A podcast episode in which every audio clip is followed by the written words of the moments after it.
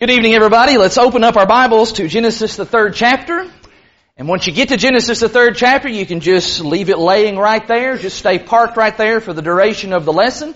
You know, sometimes you preach on a subject that requires uh, lots of different passages from lots of different places, and that was kind of the case this morning. But sometimes everything that we need is just kind of right here in a single text, and that'll be the case tonight in Genesis chapter 3.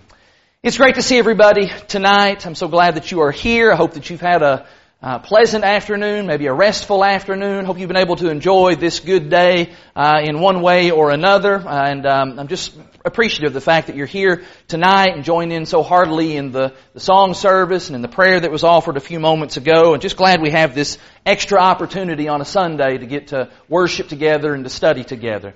Let's get right to that in Genesis chapter 3. I want to begin by reading the first eight verses of this text in Genesis 3. Beginning in verse 1, the Bible says, Now the serpent was more crafty than any other beast of the field that the Lord God had made. And he said to the woman, Did God actually say, You shall not eat of any tree in the garden? And the woman said to the serpent, We may eat of the fruit of the trees in the garden. But God said, You shall not eat of the fruit of the tree that is in the midst of the garden, neither should you touch it lest you die. But the serpent said to the woman, You will not surely die. For God knows that when you eat of it, your eyes will be opened, and you will be like God, knowing good and evil. So when the woman saw that the tree was good for food, and that it was a delight to the eyes, and that the tree was to be desired to make one wise, she took of its fruit and ate. She also gave some to her husband who was with her, and he ate. Then the eyes of both were opened, and they knew that they were naked. And they sewed fig leaves together and made themselves loincloths. And they heard the sound of the Lord God walking in the garden in the cool of the day. And the man and his wife hid themselves from the presence of the Lord God among the trees of the garden. There is an unspoken understanding between parents and their children that says, not all the questions that we ask our children are meant to be taken at face value and given a literal answer.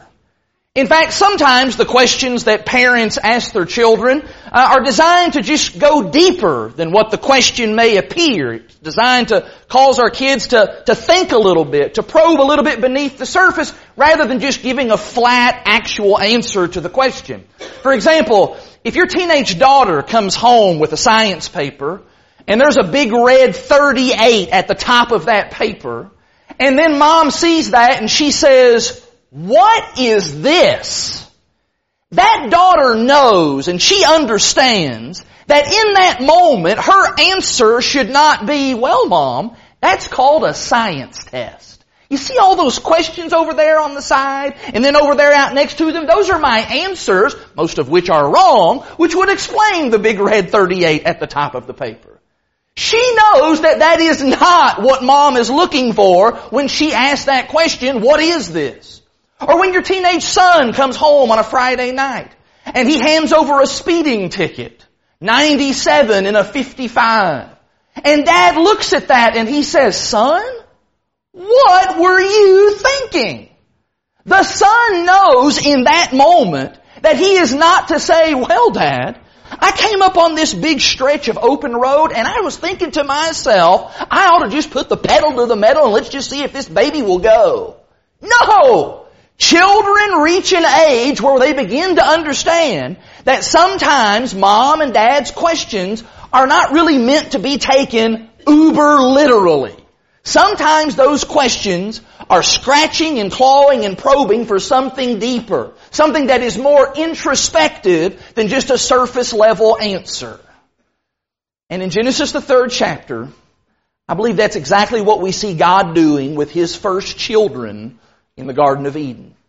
In those verses that we just read, and in fact those verses that were part of our Bible reading this past week, God's first human children, Adam and Eve, they've just sinned. That's what we just read about. They have broken God's law and in turn they have broken God's heart. And now God, as any other good parent would do, He must now go to them. He must now come to them in the garden and He has to confront His children over their disobedience. But rather than just jumping straight to the discipline or rather than just jumping straight to the penalty and to the punishment for their sin, God actually begins by asking them a series of questions. Series of questions that clearly on the surface indicate that God's not looking for a literal answer here. That's not really what He's interested in when He asks these questions. Rather, God wants to use these questions to get Adam and Eve to think. That's what a good parent does. We're trying to get our kids to think a little bit, to do some examining, to understand where it is that they went wrong. And this evening, for just a few minutes, I want us to go there to the garden. And I want us to revisit this very famous and familiar confrontation that God has. And I want us to look at those questions that God asks of Adam and Eve. What He asks of His first children. And I think there's probably maybe even some kind of some undertones, some subtle ideas that we as parents can glean from this, but that's really not the motivation this evening. Instead, I want to see what God had to say to those first children, and then I want us to think a little bit about what those questions are actually saying to you and me even today. Are you ready for that? Let's just join the reading. Let's pick back up in verse 9 where we left off, and that's where we'll find that first question. In verse 9, the Lord God called to the man and said to him, Where are you? That very first question that God asked his son Adam is, Adam, where are you? Have you ever stopped and pondered why God would ask Adam that question? Did God not know where Adam was? You know, was this like, you know, God's GPS wasn't working and He's needing some coordinates here? Was this some kind of a game of hide and seek going on in the Garden of, of, of Eden there? Hey, where's Adam? Adam, I can't find you. Come out, come out wherever you are. Is that what's going on here? No. No, God knows exactly where Adam is. He knows exactly his geographical pinpoint in the garden. God asked Adam this question because Adam needed to know where he was.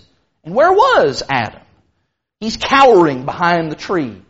He is afraid of God. He is afraid of a God who up to this point has been nothing but good to him, who has been nothing but loving and gracious and kind to him.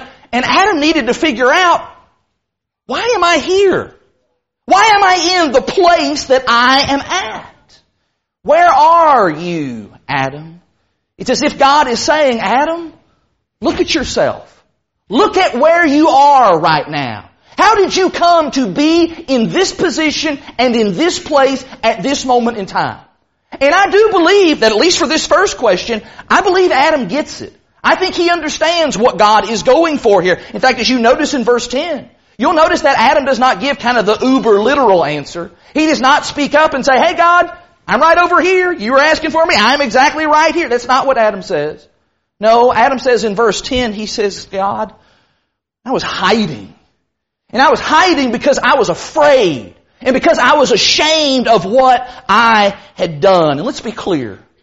Before this father and son and daughter arrangement, before it was ever going to be able to get anywhere, get to a place where there's good things happening, this issue, where are you, this needed to be settled first. If God was going to be able to deal with this problem with His children, Adam and Eve needed to first know where they were. And so do you and I. One of the critical components that you and I need in order to become the kind of people that God wants us to be is for us to have the capacity to know where we are. And if there is ever a time of the year, if you're looking at your calendar and you're trying to figure out what, what would be an opportune time for people to do some examining of themselves and to figure out where they are. A time in our lives when people are generally willing to just pause everything and to think about that. It's right now, isn't it? It's at the beginning of a new calendar year. This is that time of year when people are just kind of inclined to do some personal inventory. We maybe spend a little bit of time looking back at where we've been. And we kind of look ahead longingly and hopefully to to where we want to be. And that of course naturally then causes us to look at the present as to where we are right now. And so, question number one, where are you? It's a good question for us, isn't it? Where are you? And I hope you understand that I'm really asking that in, in a main sense. I'm asking that spiritually. Spiritually, where are you? Where, where do things stand presently between you and God? How strong is your relationship with the Lord at this present moment in time? What's your prayer life look like? What's your Bible study habits look like? Are there any Bible study habits there? How is the Lord reigning in your life in the workplace? How does He govern how you work there? Is the Lord reigning in your marriage and dictating who and what you are in that relationship? Is the Lord governing who and what you do as a, as a parent, in your relationship to your kids? Kids, is the Lord reigning in your lives and how you interact and respond to your parents? What about in other relationships? What about within this family? What about within the church family? Are there connections here? Is there being plugged in? Are we involved in the work of the Lord in kingdom labors? Can you look back maybe at 2019 and say, you know what? That was a really good year for me. I made some real strides in my spiritual life. I can see some ways tangibly that I have grown and I have matured in Christ Jesus. Things are getting really good. Things are getting very much better with me and the Lord. Is that the way that you feel as you kind of ponder back and reflect? Or is maybe you just would prefer to maybe not even think about that at all? Because where you are right now doesn't really show any signs of progress. Maybe where you are right now shows signs of, of setbacks and backtracking and so as a result of that, maybe like Adam, you are ashamed. And maybe you are afraid. You are afraid that God, your Father, is not pleased with you. I want you to listen very carefully. Taking that kind of spiritual inventory, I realize it is not always pleasant, but it is so needful. When we are willing to honestly examine ourselves, Paul commands it in 2 Corinthians 13 and in verse 5. When we are honestly examining our lives, when we ask ourselves, where am I? That helps provide clarity for what we need to do next and where we need to go. So question number one, where are you? Adam's reply in verse 10 prompts that second question from God. Actually, it's two questions. Let's just look at Adam's response in full, verse 10 again. Adam said, I, I heard the sound of you in the garden, and I was afraid because I was naked and I hid myself. Verse 11, God says, who told you? Who told you that you were naked? Have you eaten of the tree of which I commanded you not to eat? Now, once again, we're kind of left to ponder why does God ask this second question when surely He knows the answer because He asked Adam secondly, who told you that? Adam's repeated some information back to God God wants to know, where'd you get that information from? Now, was God somehow unaware of this encounter with the devil earlier in the chapter? Was God's hearing just not very good and he wasn't able to really clearly hear the conversation that was happening between the snake and the woman? No. no. God heard it all. God saw it all. God knew about all of that. He knew all of that, all of that before he even asked Adam this question. But the reason that God asked Adam this question is because he wants Adam to think about the source of his information. Adam, who was it that told you the things that you've heard? Because I'll tell you this, it certainly wasn't God. Back in chapter 2 verses 15 and 16 and 17, God had been very clear about His expectations for His children. So who is it that provided this new information? Where did that come from if it didn't come from God? Adam, who have you been listening to? And that's a good question for Adam. And that's still a good question for us. That's a very relevant question for us in the 21st century. Because in many ways, we get to where we are in life, that's question number one, because of who and what we listen to, question number two. For example, there's probably a lot of people in our world and in this country right now who rolled into the new year with a truckload of financial debt and all of the grief that goes along with that because during the holiday season they chose to listen to the advertisers who said, oh, you have to have this. And they chose to listen to their friends who said, oh, you deserve this. And they chose to listen to Mr. Chase and Mr. Visa and Mr. MasterCard who said, oh, you gotta have those things right now. And they listened to those voices instead of listening to those voices of wisdom And those people who said, hey, you can't afford that right now. You shouldn't be buying that. There may be, well be some students who are about to roll into this new semester with loads of academic trouble because they listened to some wrong voices. Maybe they listened to some friends who said, study for the test. Why would you want to do, we got a cool new video game for Christmas. We need to be playing that. Let's link up online. Let's play this game. Don't worry about that test. They listen to those voices instead of listening to the voice of the teacher or the voice of parents who said, hey, you need to study and prepare for the test. And there are people as well in our world who are rolling into the new year with major spiritual problems because they've listened to all kinds of wrong voices in the religious world. They've listened to that charismatic preacher and his voice on television. They've listened to the voice of those best-selling religious authors who have all kinds of ideas to share, and they haven't spent enough time listening to the source material itself, haven't been listening to the voice of God in His Word. The point in all this is to simply say, we hear a lot of voices today. Maybe in our time, maybe we hear more voices than maybe any other people at any other time in history. We hear the voices of our friends and of our family. We hear the voices of our brothers and our sisters in Christ. We hear the voices of our teachers and of counselors and of politicians and of experts. We hear the voices of our culture in media and in advertisers. Everywhere, everybody is just saying all kinds of stuff. And they want us to hear what it is that they have to say. And in the midst of all of those voices that are bombarding our ears and our brain waves, we're going to have to decide who are we going to listen to? Young people, do we listen to our peers who tell us and want to convince us what a good and great time we can have if we'll just smoke this or if we'll just drink that? Or do we instead listen to our parents and those who have some age and some wisdom about them who try to warn us that all of that junk, it's just bad news. Stay away from it. Who are we listening to? Parents. Do we listen to all of the latest pop child psychologists, all of the so-called experts who say, you know what, you need to back off with your kids. You need to be more permissive with your children. Or do we listen to that good older brother and sister who have raised children in the Lord who say, no, no, no, no, no, no. You need to actually pull the reins in on your kids. You need to crack down on them a little bit. Do we listen to our boss and to our higher ups at work who say, you know what, you need to be more committed to the company? Or do we listen to our spouse who says, no, you need to be more committed to this family? You see, who we listen to, all of these voices, all of these messages, that has huge implications on the outcome of our life. Who told you that, God asks? Who are you listening to?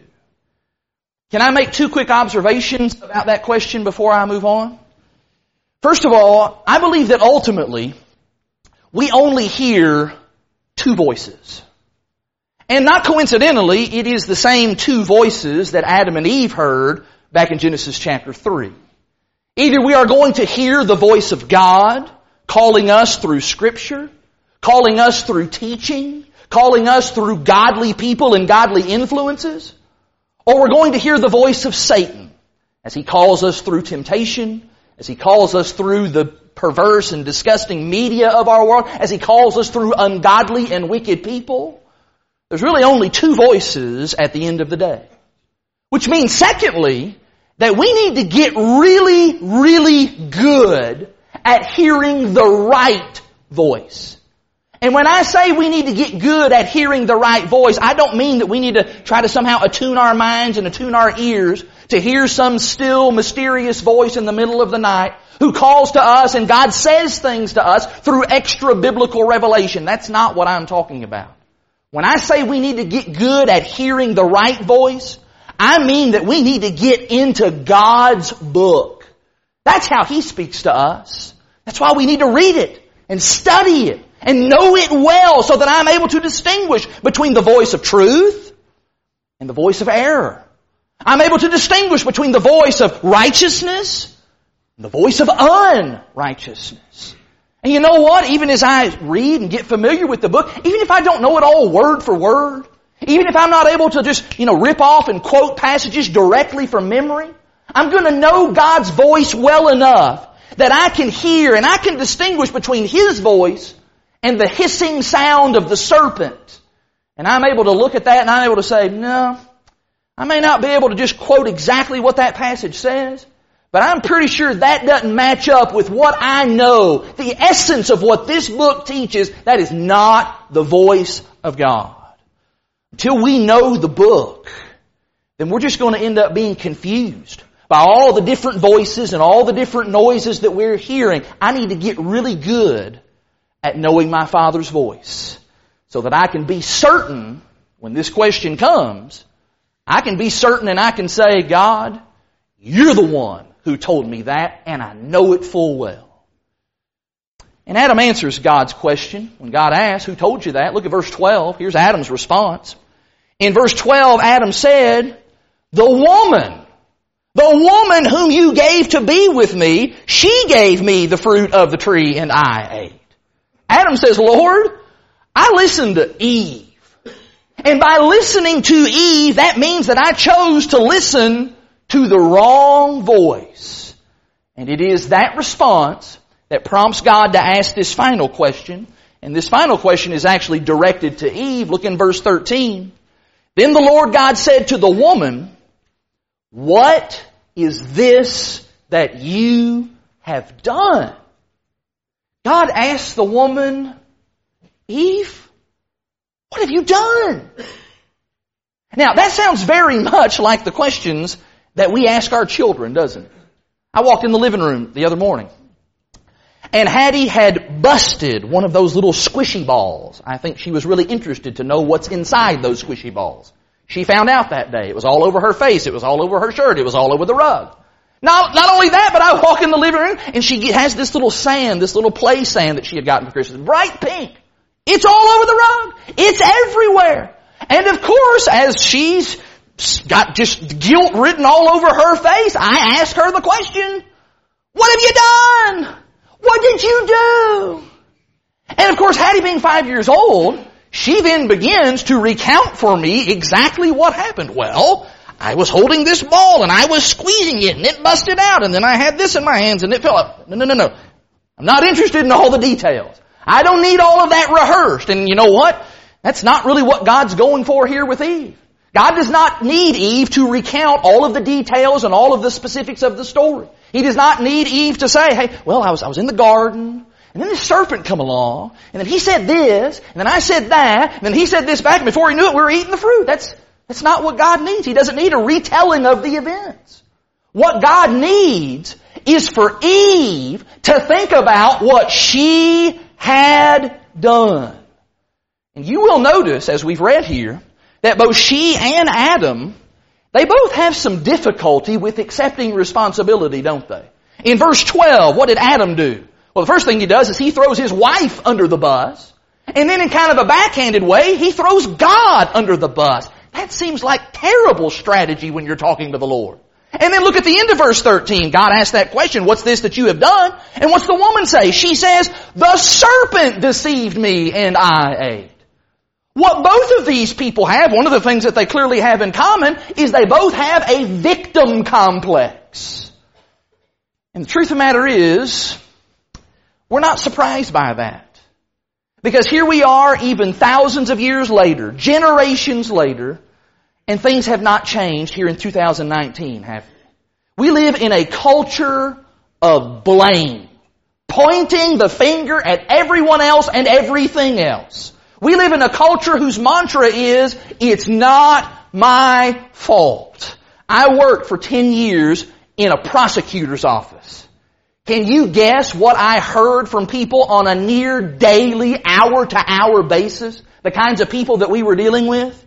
I heard on a daily basis, it wasn't my fault. I didn't do it. I'm innocent here. They did it. It's their fault. She did that. He did that. Human beings have always been very, very adept at shifting responsibility and pointing the finger of blame at someone or something else.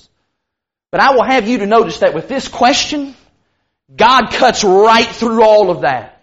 God says, Eve, what have you done?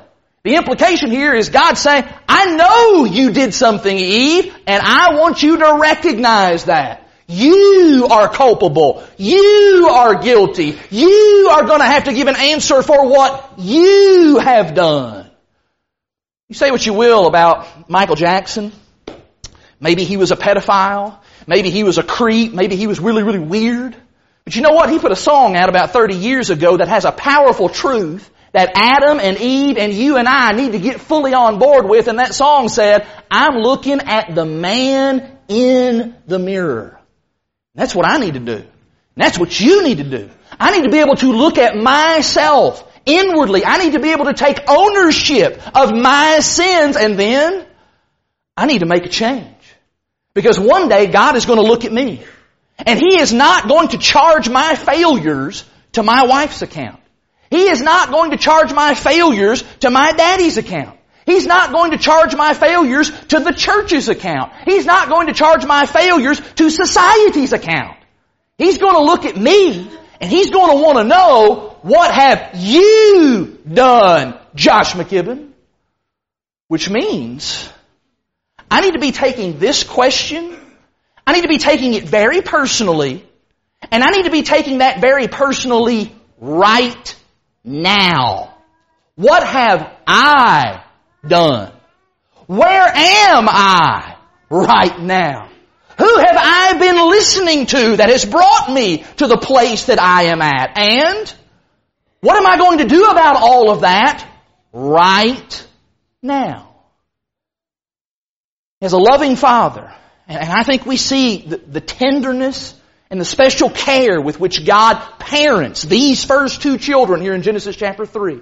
God, in the same way, He is very, very patient with us. He has parented us in the most perfect and holy way imaginable. He's been incredibly gracious, incredibly merciful with all of us down to this present point in time. But you know what? A day will come, a moment will come when all the questions are going to stop. God's not going to ask those questions anymore. Because at that time, it will be time for judgment. Now will be the time for discipline. It will be the time for punishment for those who have been on the receiving end. And for his first two children, what was that punishment? Well, it was expulsion from that garden of paradise. For you and I, in a similar vein, it will be exclusion from that garden of paradise that God has created in heaven for those who are faithful and obedient unto Him. As we extend the invitation of the Lord, it really would be unfair of me to leave this chapter without a shred of good news. And this chapter does have a word of good news. When you keep reading in Genesis chapter 3 and verse 15, when God addresses the serpent, He says to him, I'm going to put enmity between you and the woman, and between your offspring and her offspring. He, He shall bruise your head, you shall bruise his heel. That is the first messianic prophecy of scripture. And that is God signaling right here at the very beginning that he has a plan. That he has devised in his mind all the way in eternity past a plan to make possible for sinners to be reconciled back to him. Yes, sin creates terrible consequences for us and for the people around us. But thanks be to God that through Jesus Christ we can be brought back to Him in a right relationship with Him, in fellowship with Him, and one day we can fully know what Adam and Eve knew in the very beginning. We can know what paradise really is like. Are you a Christian this evening? If you're not, we really would like to encourage you to think about that. Think about these questions this evening. Think about that first question. Where are you? Where are you? Think about where you are right now in relationship to God. If you're not a child of His, that means you are separated from God. That's not a position that you want to be in. Jesus is able to provide the bridge back to Him. Will you obey Him? Will you respond to Him in faith, confessing His name before this good audience tonight, repenting and turning from sin, being baptized in water for the remission of your sins? Do that this evening. That'll put you in God's family. You'll be a child of His. You can know the blessings and the joys of being a part of God's wonderful family. If you are a part of God's family, brother or sister, but maybe you've not been living right, maybe like Adam and Eve, you've been rebellious. You've not been faithful to Him. You've been disobedient to His will. Repent of that. Get, that turned around. Stop whatever it is that you're, stop the sinning as we talked about this morning.